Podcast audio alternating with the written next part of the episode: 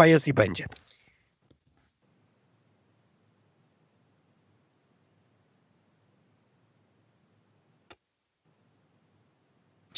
Dzień dobry.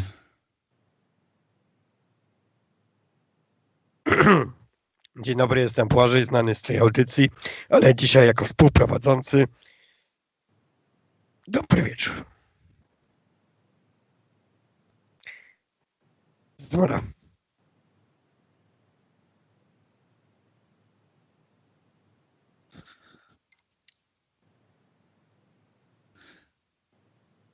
E, tak, z, zaczęło się dosyć dawno, jeszcze swego czasu za mm, TVP, jeszcze sprzed kadencji jednej czy dwóch. Na TVP Historia bodajże mieli taki e, program, pojedynek, który współprowadził Ziemkiewicz i Sierakowski, więc to samo w sobie jest ciekawostką. I panowie wbrew założeniom, zamiast sobie skakać do gardeł, to raczej sobie spijali z dzióbków i pojawił się epizod o Cacie Mackiewiczu gdzie Sierakowski wszystkich na koniec zachęcił do czytania Cata. Ziemkiewicz powiedział, że wszyscy, skoro nas oglądają, to na pewno już są tacy mądrzy, że tego Cata czytali. Ja mówię, no prosto. I poszedłem do biblioteki czytać Cata. E, polecam swoją drogą. E, polityka Beka jest świetna, e, świetny jest Stanisław August. E, no i właśnie w Stanisława Augusta się mocno wkręciłem, potem wyczytałem w internecie, że to głupoty, bo już Łojek dowiódł, że wcale nie. To przeczytałem Łojka, potem wyczytałem, że to Łojek to też głupoty, bo tak naprawdę tylko Kalinka i wyszło jakoś tak, że przeczytałem właściwie wszystko, co było w temacie. Mm, no i mam to przeczytane. I tak jakoś uznałem, że w sumie aż żal to mieć przeczytane i zabrać do grobu. W związku z tym y, jest jakaś potrzeba, próżność czy potrzeba twórczości w człowieku, więc uznałem, że nagram. Jest to takie generalnie bez, bezpretensjonalne, mam nadzieję, hobby bez szczególnych ambicji i perspektyw, po prostu radość stworzenia czegoś, co się niektórym, mam nadzieję, podoba. E, no podcast jest świetny. To w sumie tak jak my też, e, bez żadnych Dziękuję, ambicji na przyszłość. Ale powiedz, w jaki sposób weryfikujesz źródła? Jak sam przed chwilą powiedziałeś, to jedni podważają drugich. Więc nie wiem, w jaki sposób analizujesz to? Co znaczy ja... naprawdę, co za hmm? fałsz?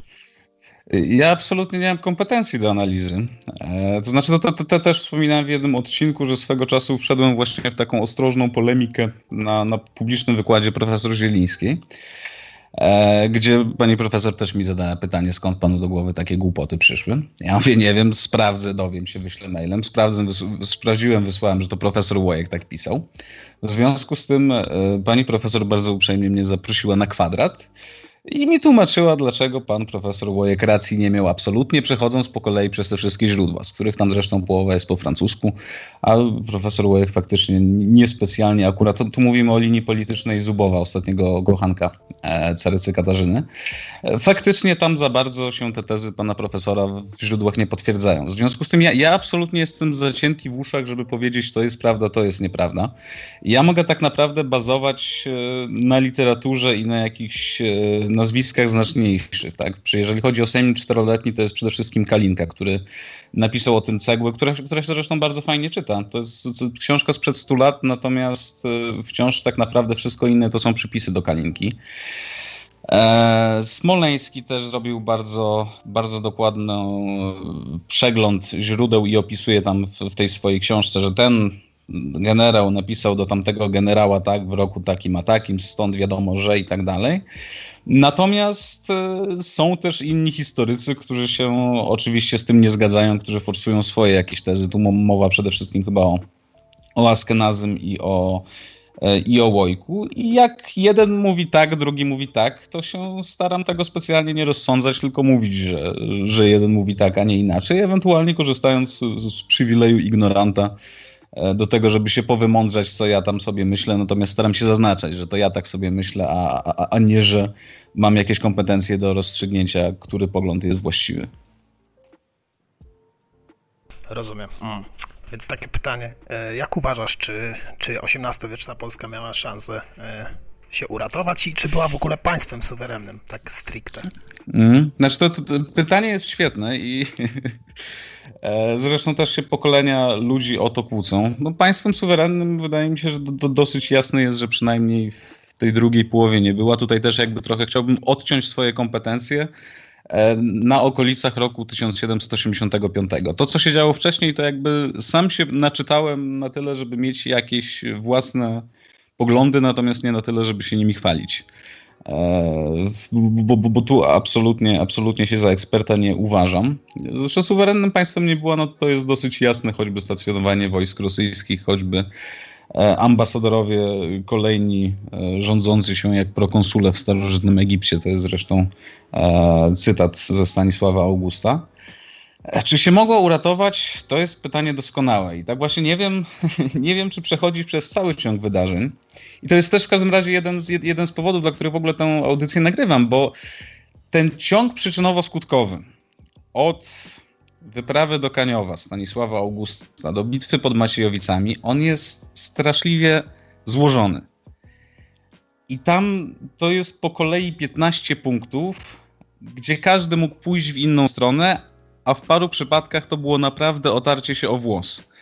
W związku z tym to, że ten Sejm Wielki wyszedł tak, a nie inaczej, uważam, że jak najbardziej się Rzeczpospolita mogła uratować, natomiast zrobiłaby to jednak głupim fuksem, dlatego że umówmy się, w drugiej połowie XVIII wieku, zwłaszcza już, już w czasach Sejmu Wielkiego, e, mamy rzepę, która ma na stanie najpierw powiedzmy około 20 tysięcy ludzi w wojsku, potem nad ludzkim wysiłkiem ma tych tysięcy powiedzmy 40 parę.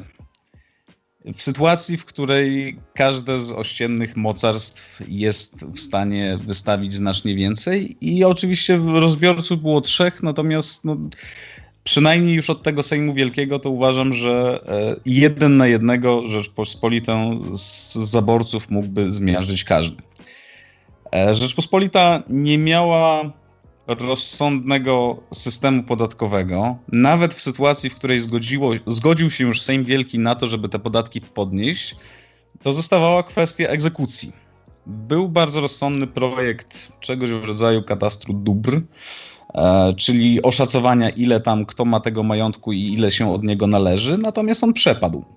E, bo szlachta się mogła zgodzić na podatki, ale nie na to, żeby jakoś tam administracyjnie ktoś im wyceniał, ile oni mają tego płacić. Został system oparty na przysięgach.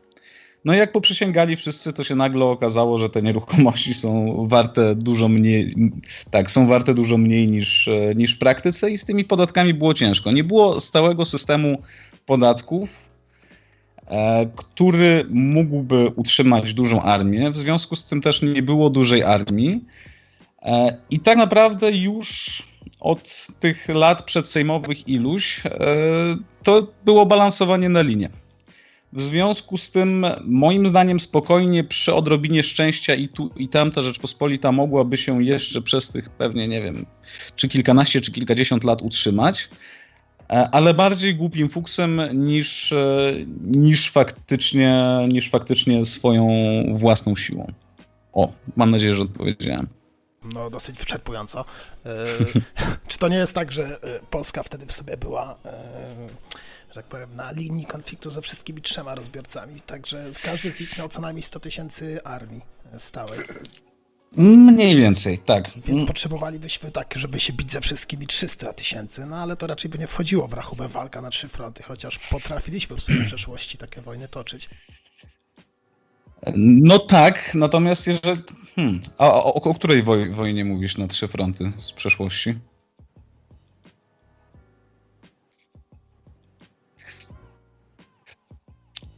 Hmm? 2017. Nie, to to tak, natomiast jakby tam też powiedzmy przeciw Szwedom był Duńczyk, e, przeciw Szwedom czasem się gdzieś tam pojawił Holender, bo mu się nie podobało, że Szwedzi za mocno się na, na Bałtyku ponoszą. E, też z, z, od południa podgryzał Węgier, natomiast cesarstwo też było zainteresowane w tym, żeby ta rzepa nie upadła. To też to też jest ten fajny element tego wszystkiego, że tam jest cały, cały zestaw podmiotów i każdy ma swoje interesy. I jeżeli mówimy o Sejmie Wielkim, to też właśnie, co jest w tym wszystkim najciekawsze, to że tam wcale nie było trzech na jednego, bo mamy, mamy Rosję w sojuszu z Austrią I jeszcze przed rozpoczęciem obrad się pojawia porozumienie obu państw co do tego, że nie dadzą uszczuplić terytorium Rzeczpospolitej. W domyśle nie dadzą Prusom. E, wybucha ta wojna. Rosja się oczywiście bije na jednym, e, na jednym końcu z Turkami, na drugim końcu ze Szwecją. E, w Austrii ma ze sobą w sojuszu i się nagle pojawia oferta pruska. Panowie Polacy, to może byście chcieli przejść na naszą stronę. I z tym oczywiście jest, jest duża afera i to jest uważam główne wydarzenie z, z całego tego Sejmu czteroletniego. E, więc tak, na początku jesteśmy powiedzmy we względnej komitywie z Rosją, którą Stanisław August chce zacieśniać, Katarzyna się opiera, natomiast jest jakiś obóz rosyjsko-austriacko-polski, bardzo uogólniam. A po drugiej, po, po drugiej stronie Turcja, Szwecja, e, a jeszcze po drugiej stronie Wielka Brytania, Holandia i Prusy.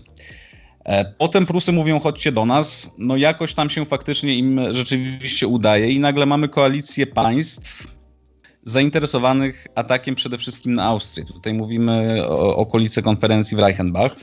E, I mamy tak naprawdę sojusz prusko-polski zainteresowany tym, żeby uderzyć na Austrię, która się bije z Turcją.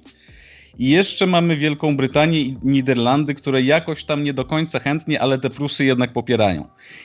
I to jest. Mhm. To jak. Austria była wtedy w sojuszu z Rosją, więc y, atakując na Austrię, automatycznie y, wchodzimy w stan wojny z naszym rzekomym sojusznikiem, tak?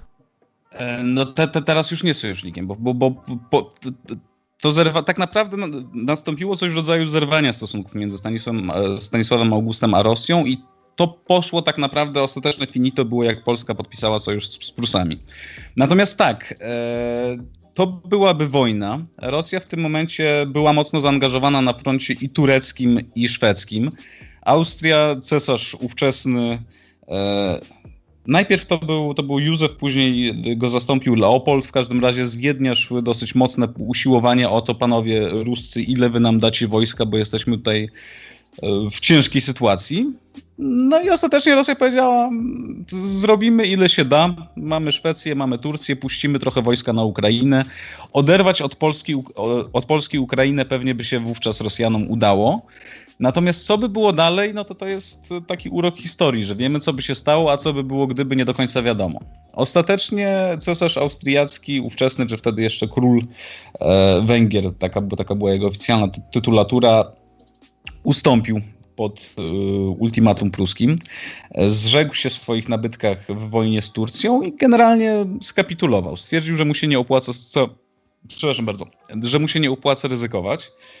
E, co skądinąd było e, decyzją dosyć mądrą i która tak naprawdę rozwaliła całą tą koniunkturę współpracy polsko-pruskiej. Ale tak, mamy dosyć niedługo tak naprawdę po, po, rozpoczęciu obrad Sejmu sytuację, w, którą, w której Polska razem z Prusami mogłaby być wkręcona w wojnę przeciwko Austrii i Rosji.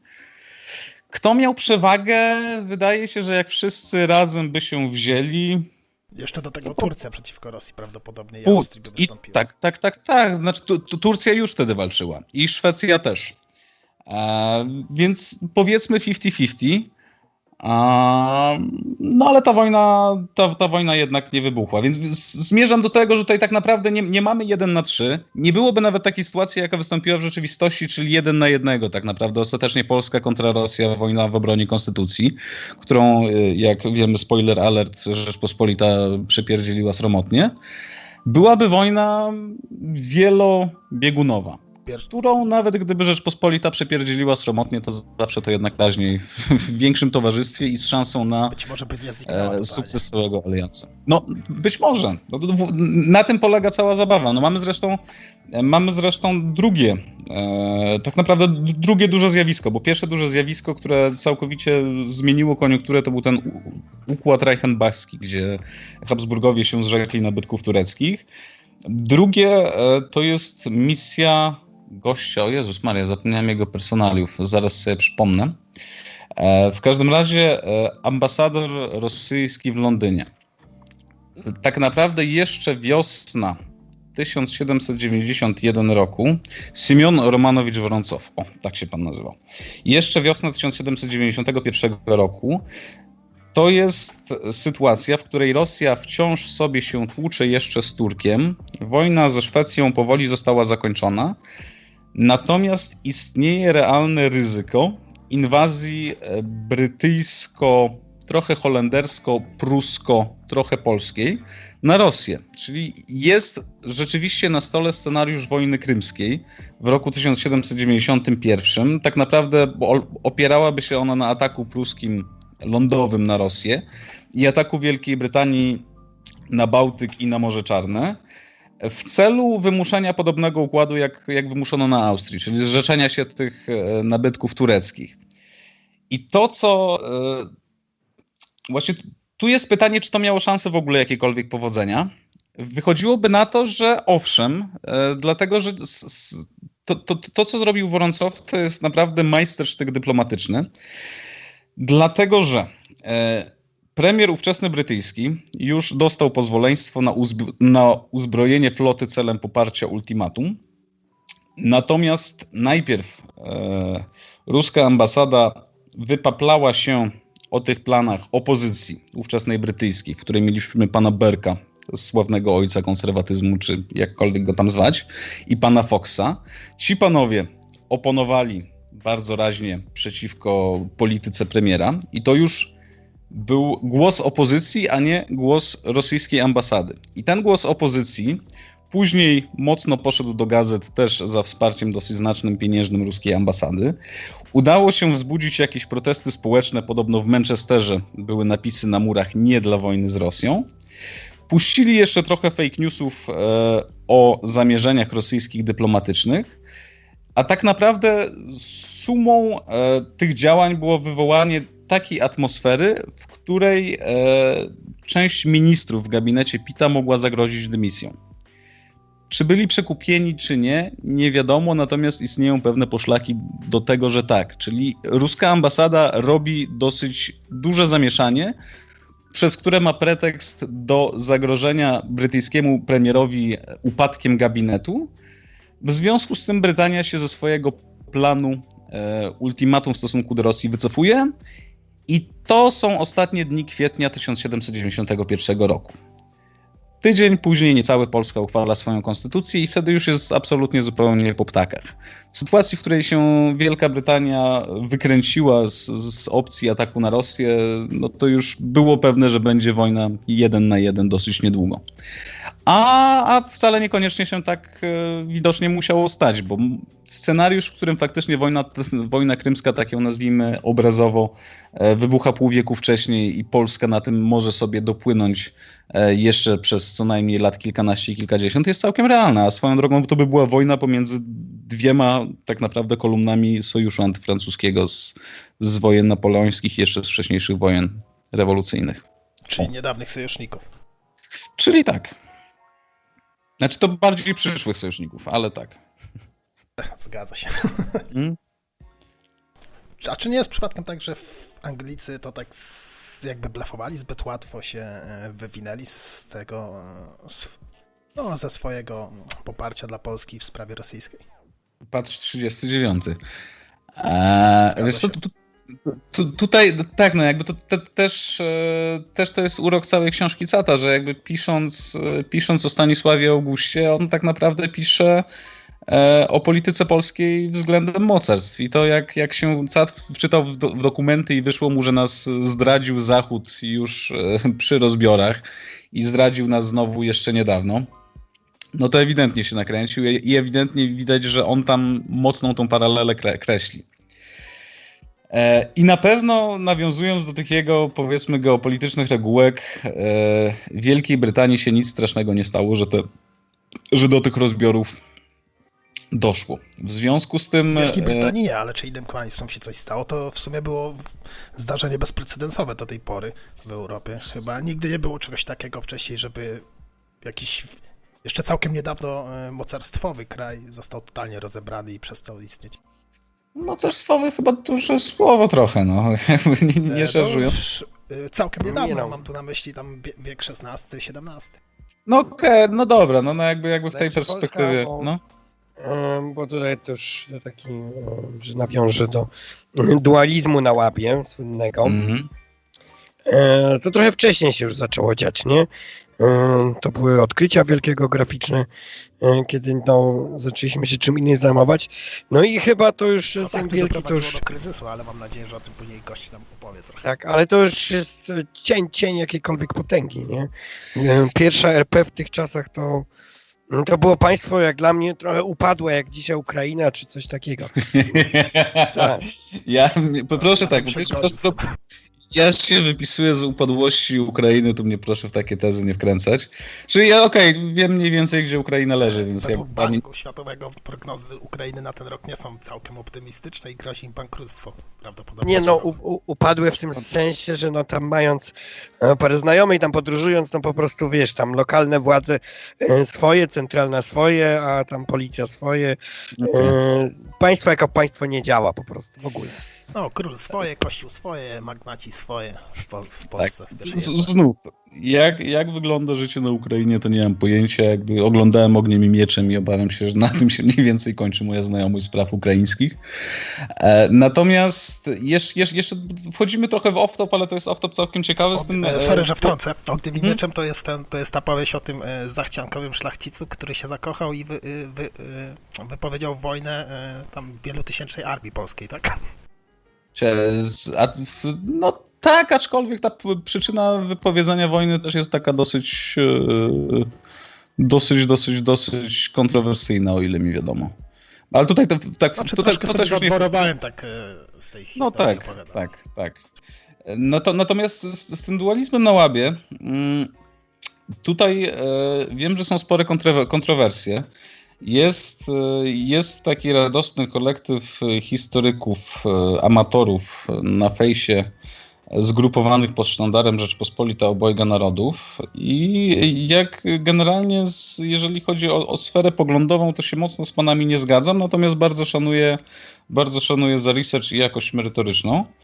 E, Natomiast to jest jedna z ich, z ich krucjatek ideologicznych odnośnie tego dualizmu na łabie i faktycznie wychodziłoby przynajmniej mi na tyle, na ile jakoś tam się w to wczytywałem, że to ma dużo sensu. To znaczy, generalnie opisując tą całą zmianę e, sytuacji e, ekonomicznej w Europie, od odkryć geograficznych, napływ złota, tutaj, prawda, protokapitalizm, tutaj neofeudalizm, jakkolwiek inaczej, to to jest wszystko prawda, natomiast to jest prawda generalnie dzielona przez 100, bo i tak cała Europa jeszcze do końca tego wieku XVIII to pasała gęsi i, i kisiła kapuchę. To nie jest tak, że, że faktycznie mieliśmy jakieś e, Chicago pod Paryżem, a tutaj ludzie latali z gołymi dupami. Tylko. No, ja e, mieszkam akurat tutaj, e, mieszkam w tych okolicach, które jakby to można nazwać Dolina Krzemowa tamtych czasów, nie? E, czyli Flandria. Mm? I Flandria, Wielka Brytania, wtedy tam gdzie to tkactwo i tak dalej.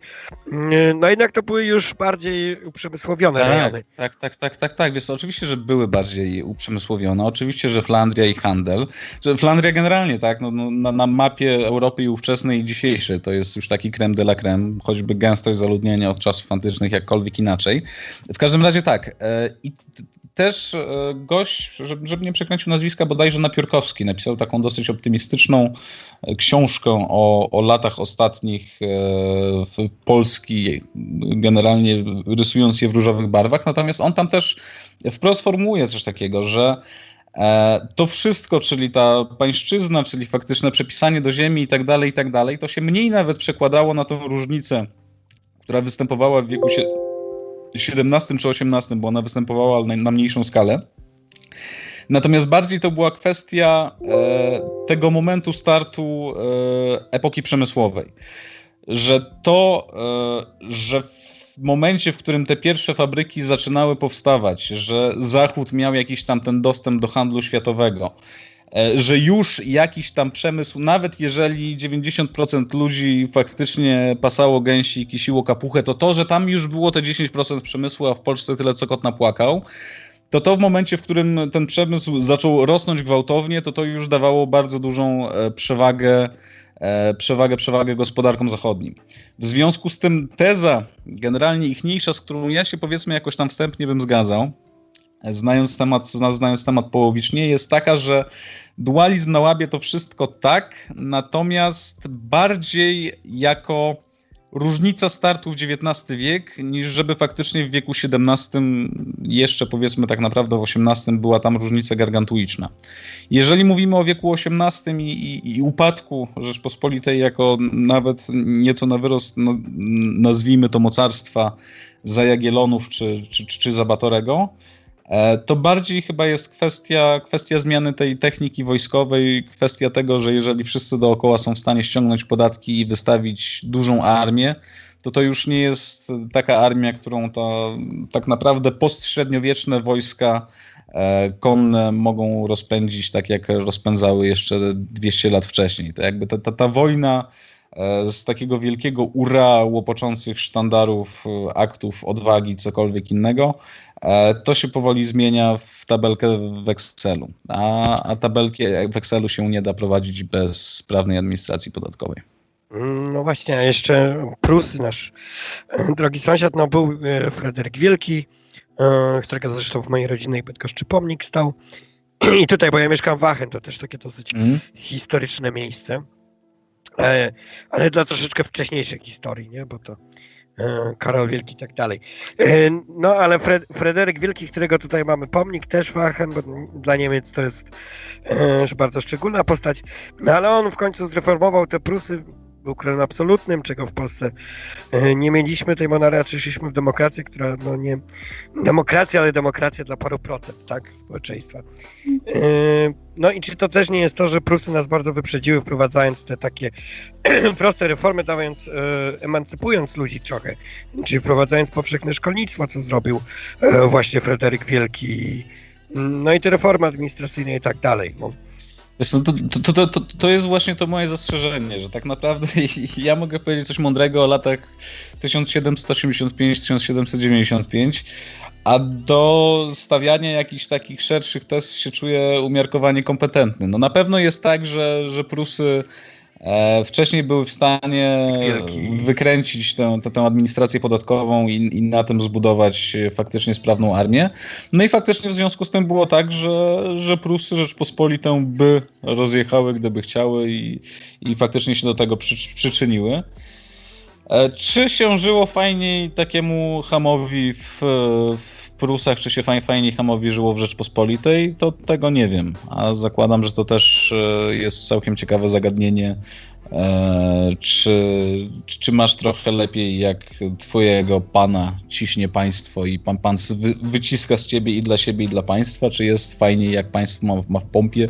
W związku z tym pan z siebie i tak ciśnie jak może. Tego, tego nie wiem. Ale jeśli chodzi no. o zabory, nie, to y, no. Nie wiem, czy się ze mną zgadzasz, ale zabory to tak właściwie 90% y, ludności naszej obeszły, bo y, jakieś widziałem owieszenie o zaborach. No. Kopie to było... Dla kogo pracuje i komu podatek płaci? Tak, było po prostu wywieszone, że od dnia tego ziemie takie tutaj przechodzą pod władzę króla tego i takiego i to właściwie było tyle. I takie sobie tam na wsi pracujący to co to w ogóle tego nie zauważył nawet, że, że się zmieniła. Teoretycznie da, natomiast mamy tak. E, znów w tym moim okresie były spore niepokoje społeczne w Galicji, zagrabionej w pierwszym rozbiorze przez Austriaków, e, bo Józef II swoim oświeceniowym zwyczajem pomajstrował przy obciążeniach ludności i też trochę to przeszło z pańszczyzny na czynsz. Co generalnie brzmi fajnie, i mi się też wydaje, że to jest fajne, natomiast jest to jakieś tam realne, realna zmiana twojego życia, jeżeli jesteś sobie prostym chłopem. E, czy faktycznie te 90% ludności, czy, czy ich to faktycznie nie obeszło? No okej, okay, wyłączamy w tym momencie 100-tysięczną Warszawę, która jakby miała dosyć mocne nastroje e, patriotyczne wówczas. Po wsiach, no, zmienia ci się po pierwsze zmienia się organizacja państwa jednak, jednak trochę z, z, z uzależnienia od swawoli konkretnego pana przechodzisz e, w jakiś bardziej ordung, czy to pruski, czy swego rodzaju ordung rosyjski. No wydaje mi się, że w praktyce to mogło robić różnicę, aczkolwiek nie wiem jak wielką. E, wchodzi biurokracja, bo w Polsce z, biuro, z, biurokracją było bardzo umiarkowanie, a to jednak była jakaś tam zmiana, zakładam, w życiu większości ludzi, że nagle e, ważniejszy od pana, albo przynajmniej tak samo ważny się robi jakiś urzędnik. No i co za tym idzie, się zmieniają języki urzędowe. E, plus, plus kwestie jakieś tam religijne w to, w to, w to już nie chcę, nie chcę wchodzić, bo też tak, to, tak bardzo przy gruncie tego nie, nie badam. No bo no to, chyba w no. ogóle wynalazek narodu, on jest troszeczkę późniejszy już, nie? Wynalazek no, narodu na pewno tak, ale czy wynalazek tożsamości, czy, czy, czy, czy, taki człowiek w wieku XVIII on nie wiedział, kto on jest? No na pewno byli tacy, co nie byli, tak? No przecież jeszcze w II Rzeczpospolitej, to zakładam, że moi szlachetni przodkowie, bo jestem z tamtych okolic, też się na to łapią, tak? Że jest, jest naród tutejszych, e, mówiący po prostu, bo mniej więcej coś takiego podawali urzędnikowi, jak ich wypytywało narodowość, bo generalnie mieli w pompie, oni wiedzą, gdzie jest ich wieś, wiedzą, gdzie tam jest mniej więcej Białystok i Brześć, a co jest dalej, to... No właśnie, to tak mnie bardziej właśnie, że hmm? no jednak dla większości ludności, która ani nie podróżowała, ani nie czytała w łacinie, czy też francuski wtedy był tym lingua franca, e, no dla nich to tak, nawet pośród szlachty jednak polskiej wtedy, e, no to bardziej ten francuski, tak, w kontaktach no, ze światem. Tam Błażej, jakbyś mógł się uwinąć? Dobrze, nie, no dobra, to, to kończę, kończę. No, zależy, zależy z jak rozumianym światem, e, ale okej, okay, dobra, to, to, to też nie wchodząc, Okej, okay, naród to zdecydowanie jeszcze nie jest, natomiast jak się też od średniowiecza zdarza się, że się biją Polacy z Niemcami i jakoś oni tam się domyślili, którzy to są którzy i których to trzeba po mordzie bić. Jakby mówimy o jakichś miejskich burdach czy coś, coś, coś w tym stylu. Więc jakaś ta prototożsamość na pewno ona jest, no, na pewno nie jest tak silna jak później. Dzień dobry, halo, halo. Dzień dobry, halo, halo. O, tutaj szapoba w ogóle, wiedza ogromna i tak dalej. Ale ja historią się już też od wielu, wielu lat interesuję i, i powiem szczerze, że zmęczyło mnie e, to, że historię przedstawia się, historię ludzkości jako właśnie ciąg takiego opowiadania się jak patologia w postaci jakiejś arystokracji yy, czy innych tam królów, hrabiów, innych, innych zdegenerowanych jednostek ludzkich yy, jest ten głęboko albo jakichś tam mhm. komunistycznych liderów, co chcecie, ale ludzi bez wątpienia chorych psychicznie czy tam z zaburzeniami osobowości. Yy, jest przedstawiona właśnie przez nie? Jeżeli historię pokazuje się jako ciąg tego, ten się bił z tym, ten się z tamtym umówił, to jest w gruncie rzeczy takie opowiadanie, jak macie taki kanał Mafia.pl i tam są jakieś annały tego, jak się Słowik bił z Pershingiem, nie? I hmm. Ale w trochę większej skali. no w skali trochę większej, nie? Ale dalej to jest po prostu pasożytniczy odpad, nie? Ludzki. Y, a jak normalni ludzie żyli w tamtych czasach? Tak, bo widzę, że już hmm. troszeczkę ten, a tu tak, no nie, tak jak nie, to, to, to, ja, ja już cały czas o zabijaniu, a jak się żyło?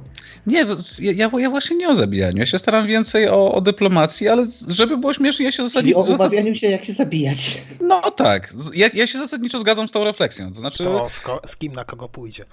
No, e, ja o, ostatnio się wkręciłem strasznie w, w Hobsbauma, w tą jego tam trylogię, gdzie on to stara się bardziej jakoś społecznie, kulturalnie przepisywać tą historię wieku XIX i jakby też się zgadzam. O to jeszcze też mogę polecić wszystkim, którzy są bardziej zainteresowani e, człowiekiem normalnym, a trochę mniej, a trochę mniej królami i wodzami. Jest świetny podcast America, American Capitalism and History.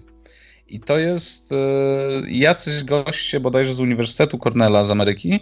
E, zrobili taki tam, tak naprawdę są wykłady internetowe. Na Spotify'u są popieprzone trochę, jest kolejność odcinków, więc to sobie trzeba ręcznie ułożyć, ale warto, bo to jest, to jest dokładnie to, co jest tak naprawdę interesujące, przynajmniej dla mnie od jakiegoś czasu w historii. Czyli jak to właściwie wyszło, że, że pradziad pradziada pasał gęsi, a, a teraz wszyscy siedzimy w open space, bo to się samo z siebie nie zrobiło. No, e, dokładnie. Natomiast to, to, to jeszcze się broniąc, ja się zgadzam, że tak naprawdę to wszystko jest ważniejsze, te, te, te przemiany społeczne niż historia polityczna i też tą, tej historii politycznej mam trochę dosyć. Natomiast tu po prostu mam kawałek historii politycznej, który mnie strasznie, strasznie wkręcił, bo to jest dobra opowieść. Więc ja, ja absolutnie nie będę bronił tego, że Konstytucja 3 maja jest, jest ważniejsza niż to, że ktoś tam dostał na hają przez pysk od, od swojego feudała, czy nie. Dla mnie ważniejsze jest to, hmm? kurde, co jadł chłop w tamtych czasach niż Konstytucja 3 maja, tak naprawdę. Serio, dużo bardziej nie, kminie. Gminie się specjalnie nie dziwię, natomiast urok jest taki, że, że taki chłop, no wiesz, no, on jadł to samo co 100 lat wcześniej, 200 lat wcześniej, 300 lat wcześniej. No właśnie, ale jednocześnie te czasy, o których ty opowiadasz, to jest gdzieś tam jest ten moment, gdzie to się zmieniło. To się zmieniło Jeszcze pierwszy raz od setek lat, nie? to, znaczy, wiesz, no, to, to, to, już był ten początek przed tą rewolucją przemysłową. Mhm. No tak, to, to wiesz, jakby jeżeli mielibyśmy jakoś, znaczy okej, okay, zgaduję, jeżeli ludzkość przetrwa następnych lat kilkaset łamane na kilka tysięcy, a zakładam, że jednak przetrwa, to, to, to ja spodziewałbym się, że ta bariera tak naprawdę między starożytnością a nowożytnością to będzie mniej więcej wtedy. Właśnie rewolucja przemysłowa, rewolucja francuska, bo, bo, bo to, co się dzieje w tych latach, okay, bo które się pewnie powoli kończą ten czas przemian, natomiast, no to, natomiast ostatnie 100-200 lat no to jest y, skala absolutnie rewolucji neolitycznej, to jest niesamowite przejście, przejście z, schodzenia z gołą dupą po lesie i, i, i żarcia ziemniaków do, do, do Star Treka. W związku no. z tym, tak, to jest ten przełom i te czasy, o których ja mówię, to jeszcze jest końcówka średniowiecza, czy, czy końcówka starożytności. No, ale tutaj społecznie, przynajmniej w Polsce. No? Z czego to wynika w tych czasach, o których mówisz? Bo to jest. Ja mam takie wrażenie, jakbym miał to bardzo uprościć, że po prostu te grupy pasożytnicze i gangsterskie do tego stopnia się chwyciły za łby, że nie zauważyli, że gdzieś tam pomiędzy nimi są jacyś ludzie, którzy zaczęli troszeczkę normalnie żyć i zmienili ten świat za pomocą techniki, nie? Czy, czy, czy no. jak, czemu? Czy, czy to może przy okazji właśnie wyszło tego, że to... chcieli się coraz to lepiej zabijać, czy może właśnie nie, czy może właśnie przeciwko A to może gilotyna tak była takim momentem mimo. przełomowym? No, wydaje mi się, że tak, bo to był taki pierwszy palec do klasy pasożytniczej, że możecie stracić głowę, nie? A husyci? To też, to o nie, faktycznie tak. Tylko, że to wtedy ładnie papież ich zdeptał i. i nie, ale no. Ale wie, wiesz, dla, dla mnie też jest ciekawe właściwie, dlaczego. E, czy rewolucja francuska się mogła przydarzyć 100, 200, 300 lat wcześniej, czy, czy nie?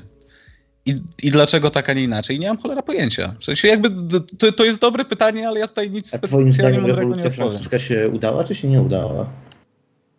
Te. nie wiem. Czy okej, okay, no generalnie jestem, jestem przeciwnikiem dychotomii. To ani tak, ani nie. No wszyscy mniej więcej wiemy, jak to wyszło. A nazwanie tego udaniem albo nieudaniem to już Cel był chyba prosty, nie? Żeby, żeby zmienić społeczeństwo klasowe. Z tego co pamiętam, we Francji dalej chodzą księża i dalej jest jakiś Chateau de la. E, więc chyba się nie udała, nie? Ale to znowu, ja mam takie tendencje do bardzo upraszczania. No, to była rewolucja burżuazyjna, nie? To chodziło E, nadanie tej, tej klasie już e, bogacącej się mieszczan jakichś praw, ale nie mieli ich, bo się urodzili źle i tak to potem wykorzystali lud i tak to wyszło. O, widzisz, widzisz. Czemu w Polsce czegoś takiego nie było na tych terenach? Nie było tego. Dlaczego to akurat było we Francji? Ale, ale zobacz, na przykład właśnie takie Prusy, które nas pożarły, no to oni chyba swoją potęgę właśnie przez to, że ci Jungrzy gdzieś tam kiedyś zostali wzięci trochę e, za mordę e, przez tą absolutystyczną monarchię, ale z drugiej strony e, o wiele większe prawa miały, mieli mieszczanie, którzy no, stanowili siłę. wojskowym dosyć mało licznym, więc u nich się każdy musiał w jakiś sposób liczyć, każda jednostka trochę bardziej się liczyła niż rodzina jakichś tam chłopów pracujących w polu. No tak, ale o ile w, w Polsce ci mieszczanie nadal y, nie no, mieli żadnych praw. No, to w Niemczech, gdzie te miasta jednak były silniejsze, tam, tam ci mieszczanie jakąś siłę stanowili i jakoś to sprawnie działało to państwo. No dobra, nie, to słuchajcie, bo ja nie mam dużo czasu. Chciałbym jeszcze parę rzeczy zapytać, ale też nie chcę dominować audycji. Zapraszam do telefonów e, wszystkich innych poza mną, że tak powiem. I to jest ten, dla jasności, szapoba pod, e, za tutaj wiedzę gościa i znowu za to dla was chłopaki, że e, cały czas poziom ciągniecie tutaj do góry, za uszy wręcz. No, nie przestaje być pod wielkim wrażeniem. Dzięki, idę na odsłuch. Hej. Hello. Hello. Zaczerwieniłem się. Ciekawe, jak tam problemy techniczne. Będą, muszą być, to jest nas znak rozpoznawczy. E, no, ja mam jeszcze e, takie pytanko odnośnie w sumie tych pasożytów, e, tej, jak to ujął Zenon, tej rasy arystokratycznej. No, w Polsce doszło do tego, że do tego do, doszło tak daleko, do, do tego stopnia się rozwinęło, że pomimo tego państwo, które już chwiało się ku upadkowi, Mm, no to jeszcze powstawały sobie takie, e, takie instytucje jak, nie wiem, loże masońskie, do których normalnie prze, prześcigali się mm, w swoich kandydaturach, aby w nich uczestniczyć. O co, po co i dlaczego, jakbyś mógł e, Okej. Okay.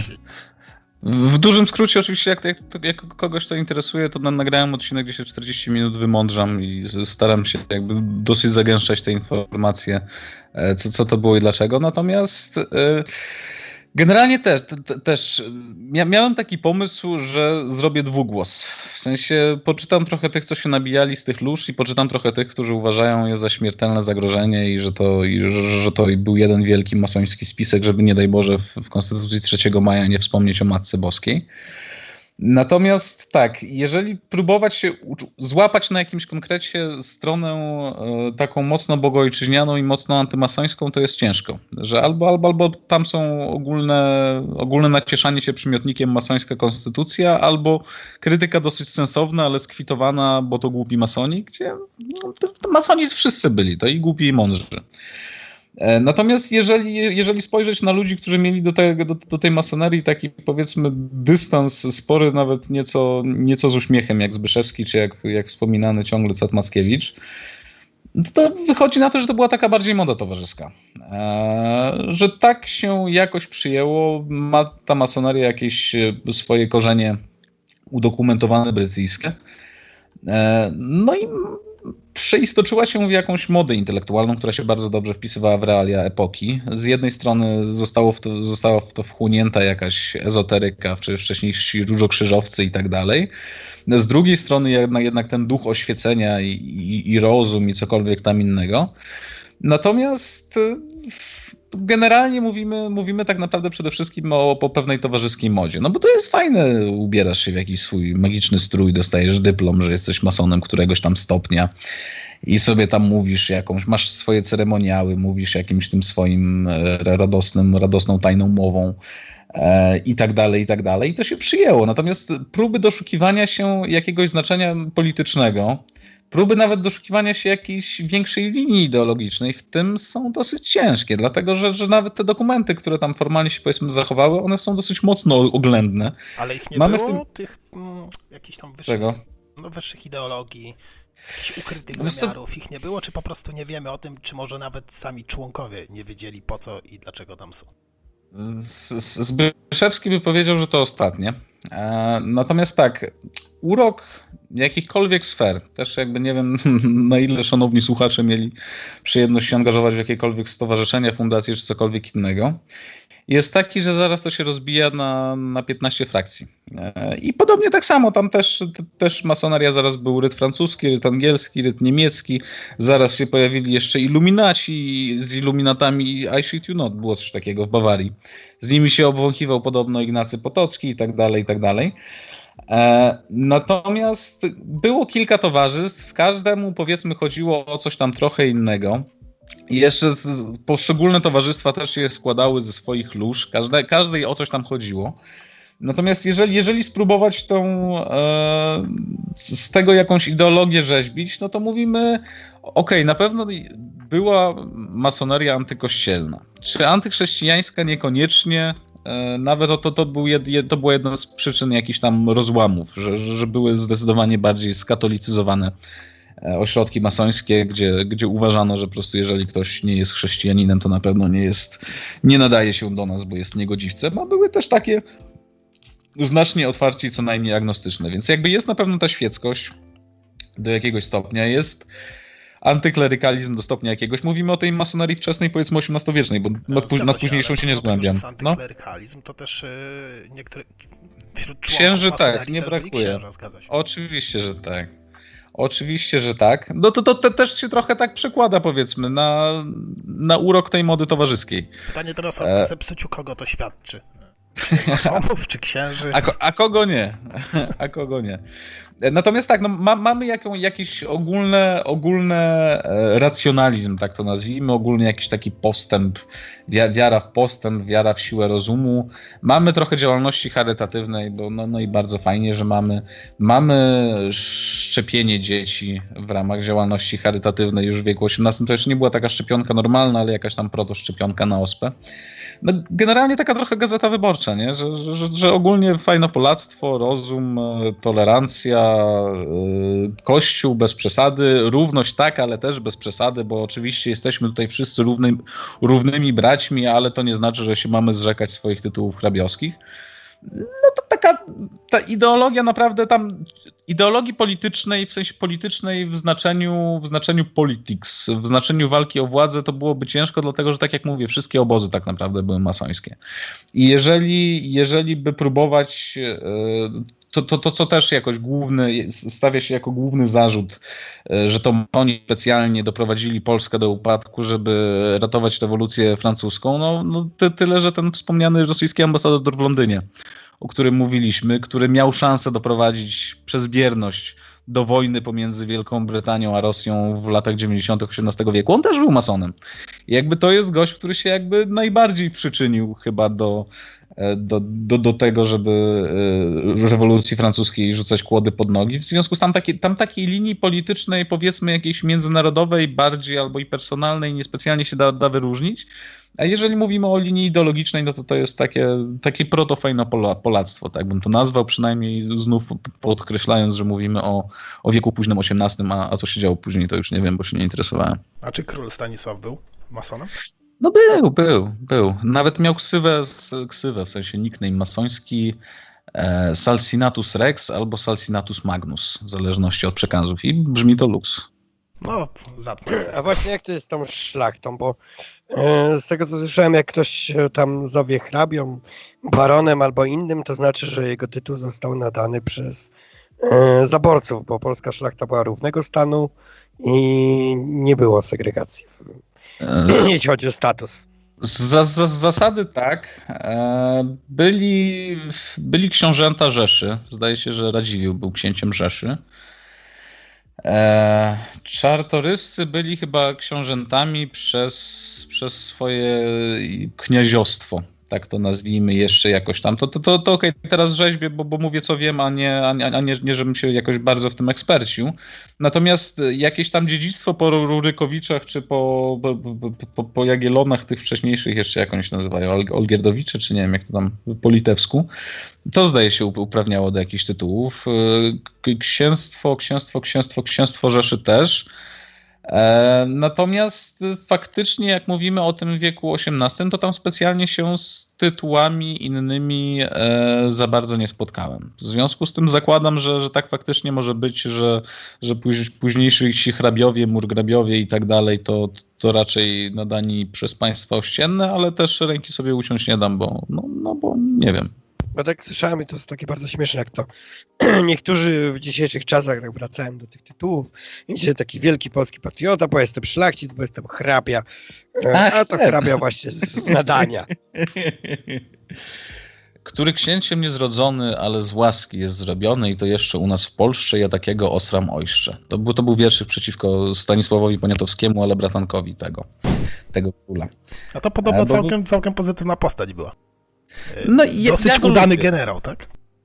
S, s, s, on, on akurat niespecjalnie, w sensie to nie Józef, tylko jego brat cioteczny. Stryjeczny właściwie. A jeszcze jakiś kolejny z Poniatowskich. Tak, tak, tak, tak, tak. tak. Ich, no, no, no ich tam było dwóch takich, natomiast ten, ten Poniatowski, o którym ja mówię, e, on tam po, pojechał do Włoch się skoligacił z różnymi rodami i jego jakiś pociotek był szefem chyba MSW e, Francji za Giscarda, czyli względnie niedawno, a a jeszcze dwóch jakichś późniejszych, e, późniejszych potomków nazwiskiem Poniatowski jest dosyć aktywnych we francuskiej polityce. Jeden jest chyba nawet europosłem. Więc jako, jako, jakoś tam się im ta nitka ciągnie. No, taki off-top. To było chyba od kościuszkowców, nie? Powiedzenie, że w dupie mam wasze berła i trony, mój orzeł nie nosi korony. Okay. Chyba takie było antyszlacheckie. No spoko. Bo Kościuszkowski orzeł, z tego co pamiętam, to nie miał korony. No ja nie pamiętam, więc, więc, Znaczy, jeżeli mówimy o kościuszkowcach tych takich drugowojennych, no to wiadomo, natomiast... Y, nie, nie, nie, mówię o tych... tych jakim się orłem posługiwał sam Kościuszko? Nie wiem, zdziwiłbym się, gdyby się Kościuszko odważył mu zdjąć koronę, ale, ale, ale, ale nie wiem. Znajdę go gdzieś tutaj. Kościuszko, Kościuszkowskiego. Sorry, mi siada głos, ale to już tak od paru miesięcy. Muszę w końcu do laryngologa przejść. Nie, czekaj, to było powstanie krakowskie, sorry. No to tak. To już I, I powstańcy styczniowi. Nie mieli, nie mieli korony, to tamte czasy. E, trochę odbiegliśmy od tej od obyczajowości, sorry, język mi się plącze. hmm? i, i tej całej mody na masonerię. No ale jak już wspomnieliśmy o Stanisławie, naszym zacnym, to co go łączyło z Carycą i czemu, czemu w ogóle popadł w takie poplątane związki z kimś takim i w sumie, mm. czy on coś próbował na tym ugrać, czy po prostu był utrzymankiem, czy w sumie niewolnikiem jakimś? nie, jakby nie, może bez, bez takich. E, tu, tutaj też jakby, jeżeli, jeżeli ktoś z, z, Państwa słuchaczy jest bardziej zainteresowany, to od tego zaczynam całą opowieść. Też nie dlatego, że to specjalnie ważne, ale to jest po prostu fajna historia. Eee, całość to jest ciekawy gość, bo on tak e, hmm? w zależności od tego, jak się spojrzy na jego poczynania, to można go oceniać pozytywnie bądź też negatywnie. No to Kiedy trzeba to stworzyć? praktycznie z każdym. No. Natomiast tak, e, Stanisław Poniatowski się znalazł na dworze petersburskim jako pomagier e, brytyjskiego dyplomaty, który się nazywał Charles Hunter Williams. E, I tutaj też nie wchodząc już w, w, w, cały ten bałagan dyplomatyczny, generalnie Anglia była zainteresowana E, przeciągnięciem Rosji na stronę przez siebie pożądaną w danym rozdaniu, na powiedzmy jakąś dekadę czy dwie, jak się układały sojusze. E, I na, e, na tym się generalnie skupiał, skupiał pan ambasador. A jaka była Natomiast... rola Stanisława w tym wszystkim? Stanisław e, wysłany to tam właściwie został bardziej, bardziej przez ojca czy, czy przez matkę, tak ogólnie jako element edukacji młodego edukacji. arystokraty, żeby się trochę życia pouczył. Natomiast e, rosyjski ówczesny następca tronu, tak, sama, sama ówczesna caryca rosyjska, e, straszliwa, straszliwa sprawa, umknęło mi jak się nazywała bodajże Elżbieta, ona już tam specjalnie miała swoje preferencje, a do tego powoli już się robiła mniej aktywna. E, jej następca, Piotr, e, Piotr czy Paweł? Jezu, aż, aż wstyd. Natomiast w każdym, w każdym razie jej, może być i Paweł, niech, niech, niech mu Bóg da zdrowie. Natomiast gość, gość się generalnie umiarkowanie tam polityką interesował i do polityki nadawał. Natomiast miał żonę młodą, E, która była z kolei bardzo ambitna i bardzo polityką to jest zainteresowana. w Szczecinie. To jest dokładnie ta e, urodzona w Szczecinie Zofia Fryderyka Augusta zu e, Holstein, Holstein Nie wiem, jakoś oni mają strasznie popieprzone te nazwiska. Mogłoby się normalnie nazywać, natomiast tak, mówimy o Katarzynie. Katarzyna w momencie, w którym się całuje ze Stanisławem Augustem, ona jeszcze nie jest carycą. Ona jest małżonką rosyjskiego następcy tronu, i tutaj też pytanie, na ile, która funkcja była dominująca, bo na pewno e, sobie ta parka przypadła do gustu, a niezależnie od powyższego mieli wspólny interes, to jest zabezpieczenie dziedzictwa Katarzyny po e, relatywnie szybko spodziewanym zgonie aktualnej carycy. E, czym też pan Williams jako brytyjski poseł był zainteresowany pod kątem kontynuacji, powiedzmy, pewnej linii politycznej. Natomiast pani... Za młodo pani, dobrze pani, rokowała kobitka, tak? To, to, to, oj, oj tak, ona od, od samego początku za, za młodo dobrze rokowała. E, natomiast generalnie pani Caryca się jednak na tamten świat nie wybiera wbrew wszystkiemu. E, aresztowano jednego ze spiskowców, w związku z tym stanęło na tym, że, że Stanisław August musiał spierdzielać. Potem jeszcze na chwilę wrócił tam pod innym pozorem. Potem ostatecznie znowu sobie pojechał. E, w końcu, w, końcu, w końcu wyszło tak, że jak Caryca rzeczywiście zmarła, to jej następca tronu został tym następcą. Katarzyna zrobiła przewrót pałacowy, gość został zamknięty gdzieś tam w jakimś e, zakonie, niezakonie, no i mu się zmarło z pomocą, z pomocą strażników. E, natomiast, natomiast tak, na pewno stosunki wczesne Stanisława Augusta z Katarzyną miały wymiar polityczny pod kątem knucia na okoliczność przejęcia władzy po spodziewanym zgonie imperatorowej, więc to nie jest tak, że on był jej już wtedy jakimś tam protegowanym, nie, nie protegowanym, to, to, to byli właściwie współspiskowcy, jeszcze zanim Katarzyna została imperatorową. A dwa, że, e, że to była relacja dosyć bliska, bo Stanisław August miał z Katarzyną córkę, której się niestety zmarło we wczesnym dzieciństwie, ale oni tam ze sobą byli przez, żebym nie skłamał, 2-3 lata. Bodajże, słyszałem więc... też plotkę, nie wiem, no. teorię no? spiskową, że podobno następca tronu. E, już e, Na... kolejny Cerewis był potomkiem Stanisława Augusta. Eee, on na pewno się nad tą plotką, plotka z epoki e, i, i sam Carewicz, e, sam Carewicz tak faktycznie przypuszczał, zresztą on ze swoją panią matką raczej nie przypadał. Natomiast generalnie, generalnie biorąc pod uwagę, kiedy Stanisław August na tym dworze cesarskim przebywał i kiedy, i kiedy się ten Carewicz urodził, to jest raczej mało prawdopodobne. Natomiast sytuacja, jeszcze, jeszcze wracając do, do, do roli, Stanis, do, do, do, znajomości Stanisława i Katarzyny, to tak naprawdę później Katarzyna zdobyła władzę, przyszedł czas polskiej elekcji, e, czartory, stronnictwo czartoryskich i tak, e, i tak opierało się na Rosji. Więc Katarzyna mogłaby sobie budować swoje stronnictwo, ale to dużo zachodu. Mogłaby wy, wybrać przywódcę albo syna przywódcy z stronnictwa czartoryskich, ale to gość z kolei trochę za bardzo wyrośnie. Albo mogła wybrać jakiegoś typa z, z, trzeciego rzędu, czy z drugiego rzędu czartoryskich.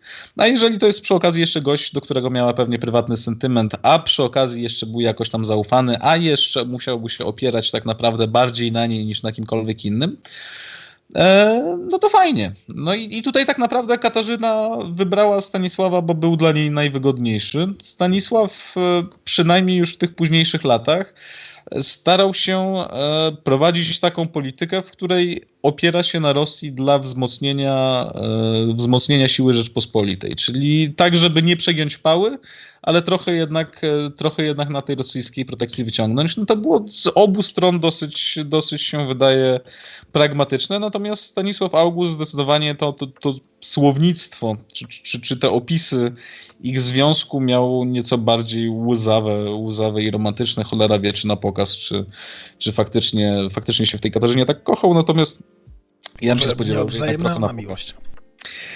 Nie, od, no, nie odwzajemniono na pewno, dlatego że albo, albo odwzajemniona, ale przelotna, bo, bo Katarzyna później jeszcze faktycznie tych kochanków miała trochę. Największy oczywiście Grigori Aleksandrowicz Pacjomkin. Stanisław August też, to, to, też już później od kobiet nie stronił w żadnym razie. E, natomiast, natomiast tak, no, jak się czyta wypowiedzi jednego i drugiego, to ewidentnie Stanisław był bardziej nagrzany na Katarzynę niż ona na niego. A, aczkolwiek wydaje mi się, że, że w jego pozycji to było całkiem rozsądne, tak? No jakby mnie by jakaś, powiedzmy, pani Merkel zrobiła prezydentem Polski, to też bym do pani Merkel formalnie, oficjalnie wzdychał, a niezależnie od tego, co by mi tam faktycznie w serduszku grało. Tym bardziej, że pani Merkel jest już na wylocie i jakaś, szykuje się jakaś następczyni bądź następca. Następca chyba, ale nie pamiętam, który. E, to chyba nawet prezydent mojego landu. O, to proszę pozdrowić. Nie znam osobiście. Niestety, bo może coś bym ugrał. No, czyli nieudana miłość e, Stanisława, potem został wykorzystany bezwzględnie, owinięty wokół palca. W dużym skrócie. Nie, wiesz, to, to, może każdemu tak być wykorzystany, żeby się królem zrobili, nie? No właśnie, mam takie do ciebie pytanie, bo rozbiory przyszły sobie, nie? Mm? E, no i Polska, jak to Polska, no może już tam nie miała zasilnych struktur, ani państwowych, ani wojskowych i, i tak dalej. I sobie przyszły te ościenne państwa i po prostu sobie e, wzięły po kawałku tą Polskę.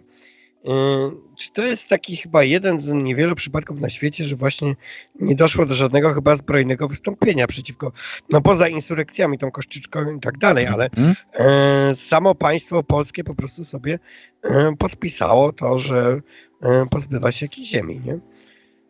Mm, znaczy, nie występując zbrojnie przeciwko temu. Ale to, to teraz mówimy o którym rozbiorze? No, wszystkich trzech. No, państwo jako państwo nie występowało zbrojnie. Nie, no jak, a wojna w obronie konstytucji to co? Wiesz? Krzyleńcy, Mir, Dubienka. W sumie też można... Ale Konfederacja Barska to już i insurekcja kościuszkowska to raczej no tak. oddolnie, nie? Nie, no to, to, to, to tak, natomiast wiesz, jakby też e, nie chcę się wypowiadać o rozbiorze pierwszym. E, przed rozbiorem trzecim mamy insurekcję kościuszkowską, gdzie w tym momencie i tak nie za bardzo były inne opcje, bo formalne wojsko znowu zostało okrojone i, i sama insurekcja też wybuchła jako, jako protest przeciwko dalszemu okrajaniu wojsk.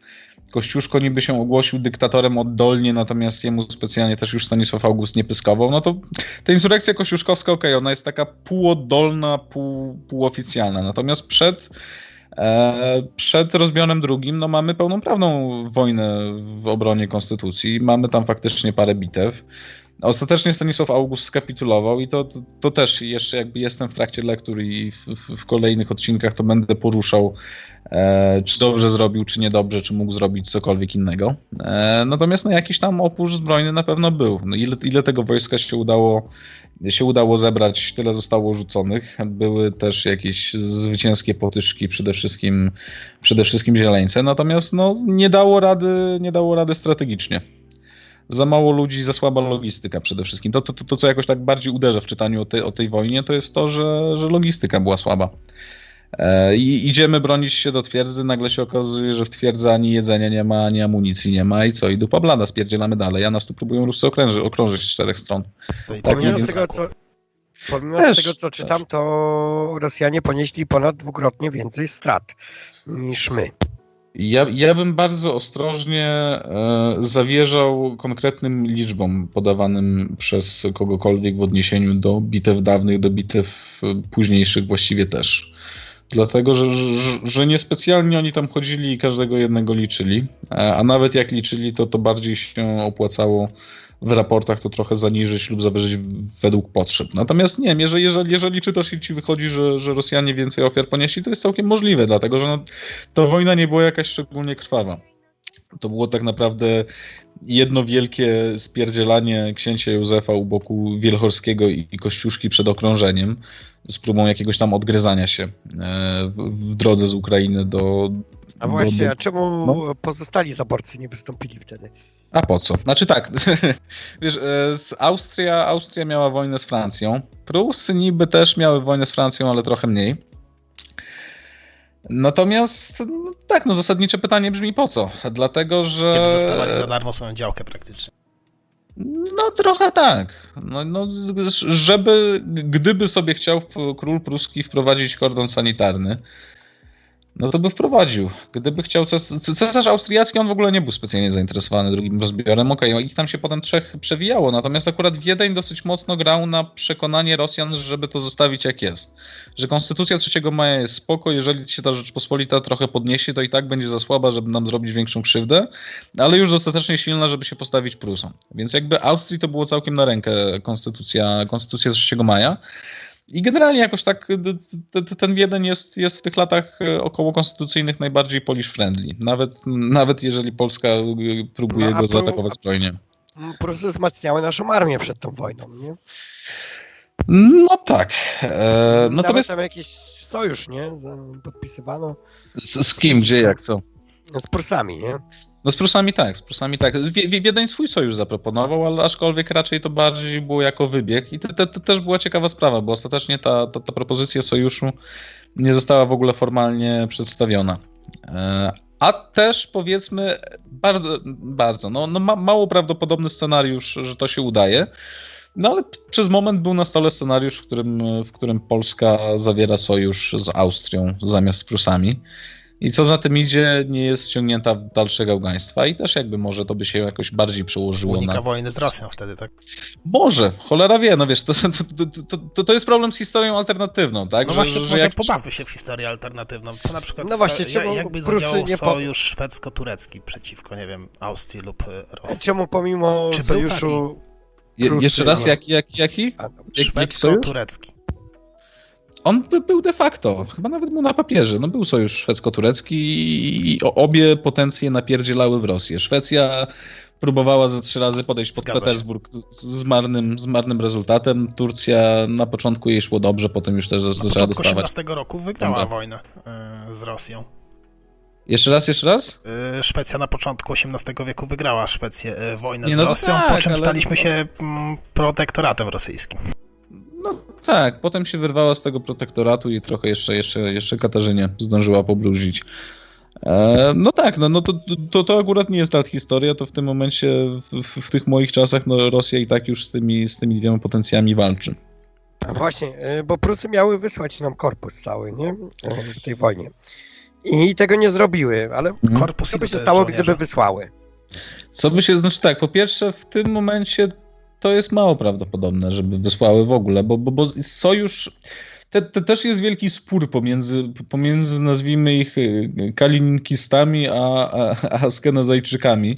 Od askenazy nazwiska, nie od, nie, nie od jednego z narodów pustyni. E, natomiast jest spór o to, czy cały sojusz polsko-pruski polegał na tym, żeby Polskę zrobić w wała, czy też może przez moment to była uczciwa propozycja, albo przynajmniej jego poważne potraktowanie było, by było rozważaną opcją. I tak naprawdę sojusz polsko-pruski, jeżeli kiedykolwiek miał, był traktowany poważnie, to tylko przeciwko Austrii, a Austria oddała wojnę walkowerem. I później, okej, okay, jeszcze, jeszcze powiedzmy ta inwazja potencjalno prusko-angielska na Rosję też być może jakoś tam, by, jakoś tam by się włączała w to poważne traktowanie. No ale w sytuacji, w której Rosja walczy z Rzeczpospolitą, no to Prusy tak naprawdę po co mają wysyłać ten korpus? Oni są zainteresowani tym, żeby dostać Gdańsk. Próbowali przez lat co najmniej dwa, poprzedzające jak nie trzy, dostać ten Gdańsk od Polski po dobroci. Nie udało się. No to, to dobrze, no to Rusy nam dadzą Gdańsk. E, I generalnie no, no opcja jest taka, tak, że, że Polacy w tej wojnie dostaną w trąbę. My możemy im podesłać ten korpus, no niech będzie. Ale to nie jest, to, to, nie będzie korpus, który zmieni e, losy wojny. Okej, okay, przy wybitnym wykorzystaniu, faktycznie, gdyby ten książę Józef, cofając się z Ukrainy, naprzeciw niego, gdyby wyszło 30 tysięcy Prusaków i jeszcze 10 tysięcy odwodów jakichś z korony, książę Józef przy swoich zdolnościach ówczesnych dowódczych to i tak raczej by nic bardzo mądrego nie zrobił, chociaż cholera go wie może akurat. Natomiast, natomiast gdyby miał jakiś przebłysk geniuszu i dzikiego szczęścia, to może faktycznie by coś tam porozbijał tych wojsk rosyjskich. Czy na tyle, żeby e, przegnać Moskala z granic Rzeczpospolitej i to tak, żeby już nie wrócił? No chyba nie. Natomiast, natomiast może przynajmniej czy z pruską pomocą, czy bez pruskiej pomocy. Może przynajmniej gdyby, gdyby się udało tę jedną jakąś walną bitwę wygrać w ciężkich warunkach i to, i to, to by wymagało dosyć wielu ale. Natomiast gdyby te wszystkie ale i gdyby te wszystkie a gdyby się ziściły i gdyby gdybyśmy mieli powtórkę z 1920, czyli, czyli jakąś wielką bitwę nad przed, przedpolak Warszawy, a potem gonienie Moskala z powrotem na wschód, czy to by załatwiło sprawę na amen? Nie. Natomiast może to by przynajmniej e, przekonało Katarzynę do poważnego potraktowania, tu też spoiler, e, pomysłów Stanisława Augusta, żeby wielkiego księcia Konstantego, tego co my go znamy z dziadów, żeby go zrobić następnym polskim królem, ale z zachowaniem Konstytucji 3 maja. Więc nie mielibyśmy Królestwa Polskiego tak naprawdę jako przygwizdu jako tak naprawdę ruskiej prowincji, tylko mielibyśmy dwie linie Romanowów, tak jak były, była linia hiszpańska i francuska Bourbonów.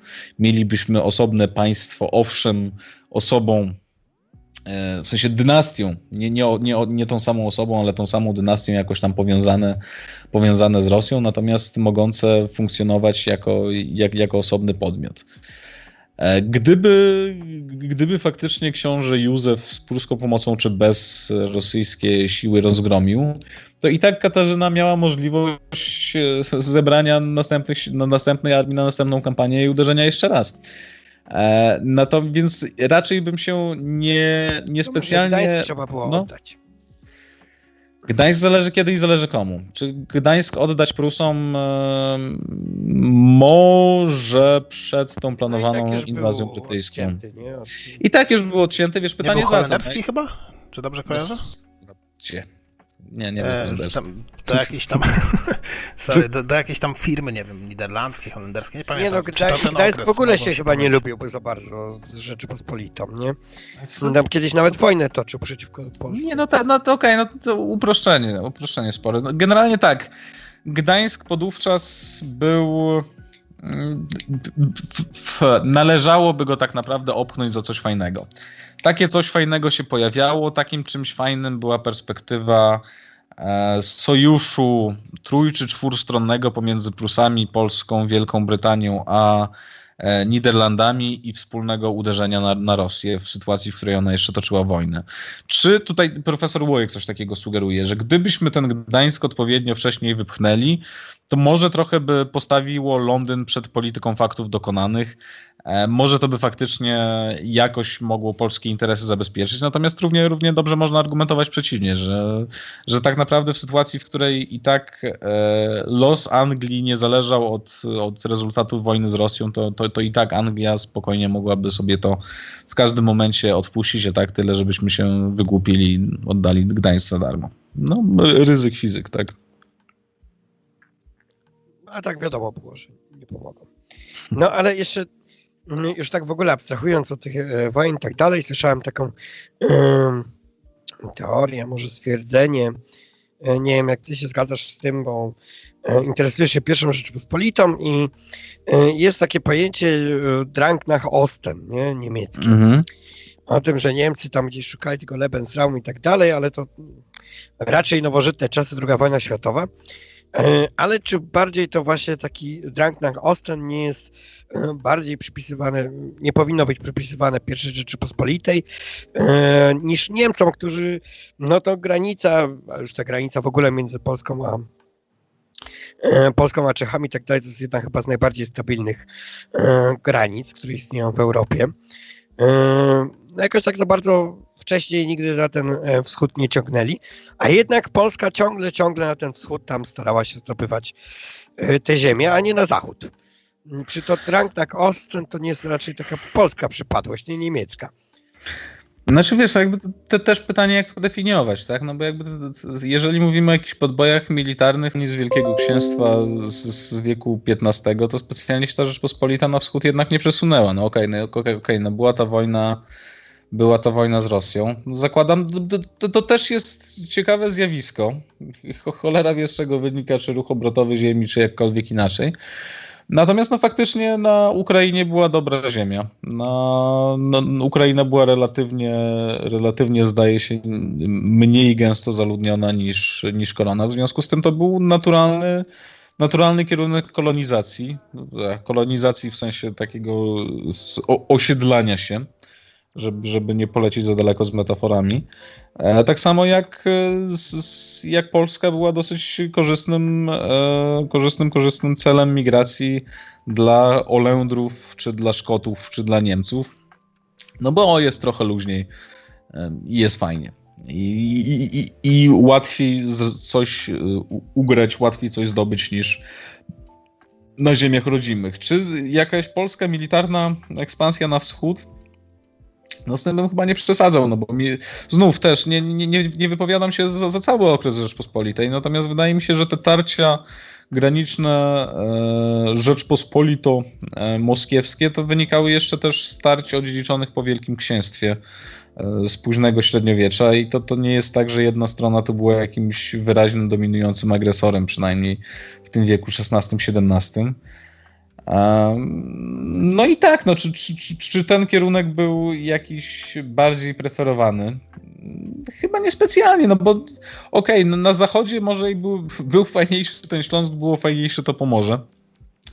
Natomiast z, z cesarstwa jest dosyć relatywnie trudniej oderwać sobie kawał ziemi niż, niż od państwa na wschodzie czy od państwa na południu. E, a niezależnie od tego, no jak się ma spokojną granicę, to jest fajnie, bo to znaczy, że się nie trzeba o nią bić. Jakby niezależnie od wszystkiego, Rzeczpospolita jednak była szeroko rozumianą republiką, e, która ma taki urok, że o wojnie decydują, albo przynajmniej mają bardzo dużo do powiedzenia obywatele, czyli ci, którzy będą musieli wsiąść na konia i kogoś tą szablą przez, przez łeb bić, e, albo jeszcze nie daj Boże tą szablą w łeb dostać. W związku z tym też. O, o właśnie, co no. do granicy, nie? bo tak, tak, wiesz, przez długie lata mówiono Niemcy największy nasz wróg, agresor i tak dalej. A czy to nie jest tak, że właśnie przez większość naszych historii e, to ta zachodnia granica była jednak tą najbardziej stabilną i ona się tak przez wieki nie zmieniała. Wiesz, no, trzeba, trzeba, trzeba by policzyć, bo e, mamy, mamy z jednej strony średniowiecze, w którym tam trochę było szurum-burum polsko-niemieckiego. E, ja się nie, podejmę tak naprawdę jakichś, jakichś konkretnych, e, konkretnych, konkretnych, konkretnych e, ocen, kto, kto, kto gorszy wróg i z kim, z kim były no, większe no, wojny. No, pierwsza no to... Rzeczpospolita raczej granic zachodnich nie zmieniała, a, a wschodnie co rusz. No to, tak, tak, tak. To znaczy akurat, akurat tu mówimy o tym okresie, e, powiedzmy jakoś tam od, od średniowiecza późnego czyli dajmy na to, niech, niech, niech będzie ten wiek XV e, do, do, do właśnie rozbiorów, no, gdzie ta zachodnia granica była spokojna, tak? To, to też nie jest, tak, nie jest tak, że te 300 lat to jest najdłużej w historii Polski, no bo historia Polski szeroko rozumianej ma te lat co najmniej tysiąc. Natomiast tak, no jakby obserwacja, że akurat Rzeczpospolita z, z Niemcami miała spokój, no miała. Miała do czasu, jak pokazuje historia. No tak. Nie ma przyjaciół, są tylko interesy. Niemcy mieli w pewnym no momencie tak. interes, żeby podbić nasze ziemię i to zrobili. Właśnie, a to taka bardzo kontrowersyjna teza co do rozbiorów, nie? Mhm. bo ja akurat pochodzę z Bydgoszczy, tam całe życie spędziłem, moja rodzina z Poznania pochodzi. E, to moja babcia, która umarła mając lat 103. E, no tak, to jeszcze poszłam do szkoły podstawowej za e, czasów Wilhelma. No i tak zawsze te, tego Wilhelma, to się te, te Prusy się wspominało raczej ciepło nie, w tych rejonach.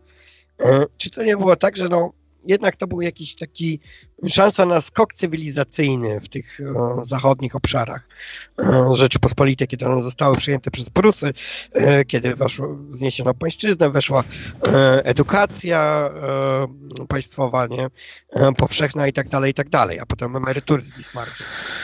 E, wiesz, to znaczy, tak na szybko, na szybko odpowiadając, to jest e, problem trochę, on się pojawia w fantomowym ciele króla Sowy. Że jakby faktycznie tak, oczywiście Prusy, Rosja, Rosja, Austria to był moment skoku cywilizacyjnego, tylko że to był przełom XVIII-XIX wieku, tak? To była granica między starożytnością a współczesnością. Więc tak czy siak ten skok cywilizacyjny musiał w jakiejś formie prędzej czy później nastąpić, dlatego że cały świat w tym momencie skakał cywilizacyjnie i skakali wszyscy dookoła. E, w naszej czasowniczce, tak to nazwijmy, no, no on, się, on był zapośredniczony przez Prusy, przez Rosję, przez Austrię. E, czy gdyby Rzeczpospolita e, została niepodległa do, przez cały wiek XIX, to panowie, panowie bracia by jeździli po prostu w kółko ze skrzydłami husarskimi? No chyba nie. No, no, no są wszelkie podstawy zakładać, że państwo by się mniej więcej tak samo, tak, tak samo rozwijało jak wszystkie inne, tak? No czego jednak ta konstytucja 3 maja jest jakimś tam dowodem, że, że prędzej czy później towarzystwo uznało, że wypadałoby ten jednak, burdel jakoś ogarnąć. Jednak ta szlachta polska, która miała no, o wiele więcej do powiedzenia niż na przykład w Prusach, no, no była dosyć twardogłowa. No, jednak ci Jungrzy w, w Prusach zostali dosyć tam ostro wzięci e, za mordę, o czym to, to słynne powiedzenie niemieckie są jeszcze sędziowie w Berlinie, kiedy tam no tak. E, Fryderyk Wielki coś tam chciał sobie budować i młynarz poszedł i, i w sądzie wygrał z królem absolutnym. No w Polsce to było nie do pomyślenia e, w tamtych czasach. No jednak tak przynajmniej z, z, historii mojej rodziny, to zawsze było tak, że e, jak przyszły te Prusy, to, to był jakiś skok cywilizacyjny, a z drugiej strony e, do któregoś tam momentu oni nie za bardzo się e, wtrącali w nasze sprawy.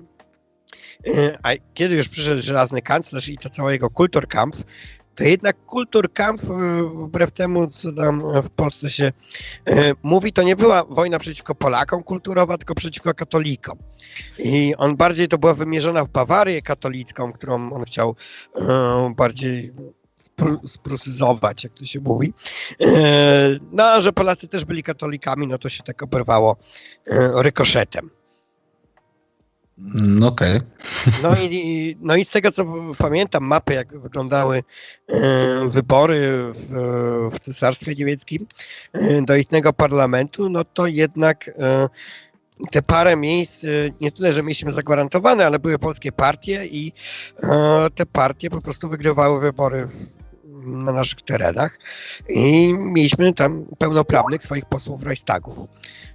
Także nawet do tego byliśmy byliśmy mniejszością narodowościową, która miała swoje szkoły i tak dalej, ale miała nawet swoją reprezentację parlamentarną.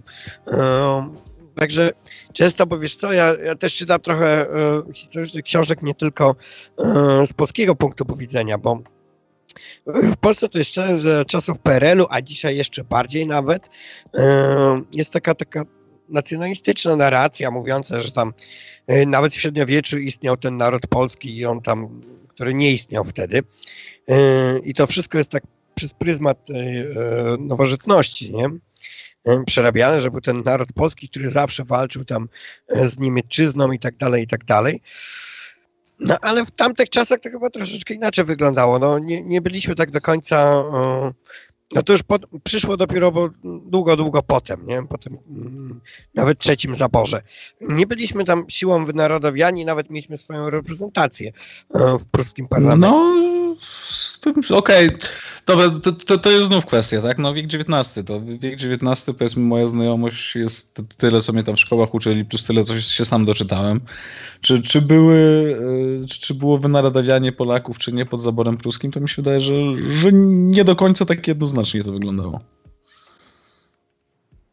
No bo jednak było bardzo dużo polskich firm nawet, no, które się bardzo dobrze rozwijały.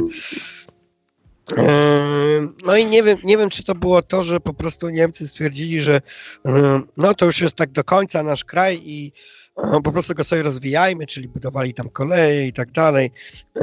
Zresztą piękny gmach mojej e, rodzinnej Bydgoszczy, tej dyrekcji kolei wschodniej. Mm, No tak, No, ale a jednak sorry, że ci zabór- Błażej, ale było coś Tak. takiego jak definitywne rozwiązanie sprawy polskiej, wtedy zawarte między trójką zaborców. Polska chyba została uznana za rozwiązaną i zapomniany temat. Polska jako państwowość, ale nie Tak. po, Polska jako Polacy. E, To nie, my, nie mylmy porządków. E, No, Ale na przykład zabór rosyjski, y, no pomimo, że Polacy chyba, no nie wiem, mieli większą autonomię, ale chyba w Austrii największą, y, no to jednak Rosja chyba tak za bardzo nie inwestowała w te ziemię, y, czując, że te ziemie nie należą do końca do niej, są jakoś tam efemerycznym, Rosja chyba nigdzie nie inwestowała specjalnie, bo nie była jakoś do końca uprzemysłowionym krajem w tamtym okresie. Zależy w którym, no bo, bo, bo okej, jest, jest jeszcze Wite, tak? No, za Wite akurat tego było sporo. No, i- no i ja mam niestety ten, ten problem, że ja się staram relatywnie precyzyjnie wypowiadać, jeżeli się już wypowiadam, w związku z tym się nie, nie czuję kompetentny do, do, do oceny, czy faktycznie Prusy inwestowały, a Rosja nie, czy, czy, czy, czy, czy też na odwrót, bo to No, jednak nie Rosjanie epoka. Inwestowali, to Katarzyna Wielka, chyba to twój okres, y, ściągała tych niemieckich osadników, nie? Tam gdzieś A kto nie ściągał, no. Zresztą to moja rodzina jest, e, bo ja jestem w jakiejś części Niemcy, no moja babka była Niemką. I ona właśnie była Niemką z tych Niemców, którzy tam byli osadnikami właśnie pod Odessą. Potem tam, jak pierwsza wojna przyszła, to uciekali i się osiedlili w Polsce. E, No ale wtedy właśnie Katarzyna inwestowała w różne rejony e, cesarstwa, właśnie ściągając tych osadników i tak dalej. No o tyle, o tyle o ile w warunkach tak naprawdę postfeudalnych, no bo to inwestycja w wieku XVIII to jest zupełnie co innego niż, niż w drugiej połowie wieku XIX.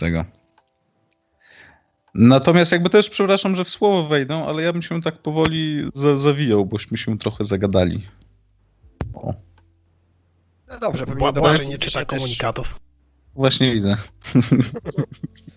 No dobrze, nie, bo się rozgadałem, bo ja tak zawsze No. sobie tą środę, chociaż potem e, zdycham następnego dnia w firmie.